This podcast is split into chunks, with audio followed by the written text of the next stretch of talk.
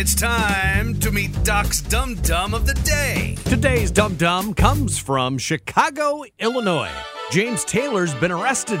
No, not the James Taylor. This James Taylor is a 20-year-old who likes to take things that don't belong to him. James also took his sweet time leaving the scene of an armed robbery where he was the robber, and that decision could cost him about 20 years behind bars. The reason he didn't beat feet when he had the chance is almost too dumb to be believed, and yet, well, this is what happened. Last Sunday, James pulled a gun on a 35-year-old man who was arriving home and demanded he hand over everything. The victim gave James what he had on him, his car keys, $2 in cash, his debit card, and a bag of takeout fried chicken.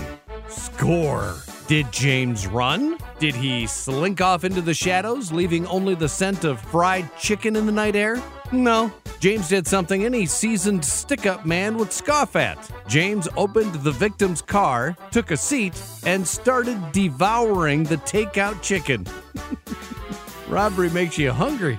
James's snack attack gave his victim plenty of time to call 911. Within minutes, cops were on the scene, and James was still there, just chomping on the chicken like he didn't have a care in the world. He was arrested quicker than you can say extra crispy and charged with multiple felonies. James is now looking at a possible 21 years in prison for just the armed robbery charge. No idea what the sentence is for a two-piece crispy poultry theft. James, dude, what were you thinking? You can't just sit and have a picnic after you rob somebody. Plus, you took his $2 and chicken, but didn't bother to see if he had a cell phone. You're not very good at this. You should maybe consider another line of work. I hear KFC's hiring. Yeah, I would like to know where the chicken was from, because it's got to be good if it's worth going to prison for 20 plus years. James Taylor. Not to point out the obvious, but it was takeout chicken. Take it somewhere else to eat it. You are Doc's Dum Dum of the Day.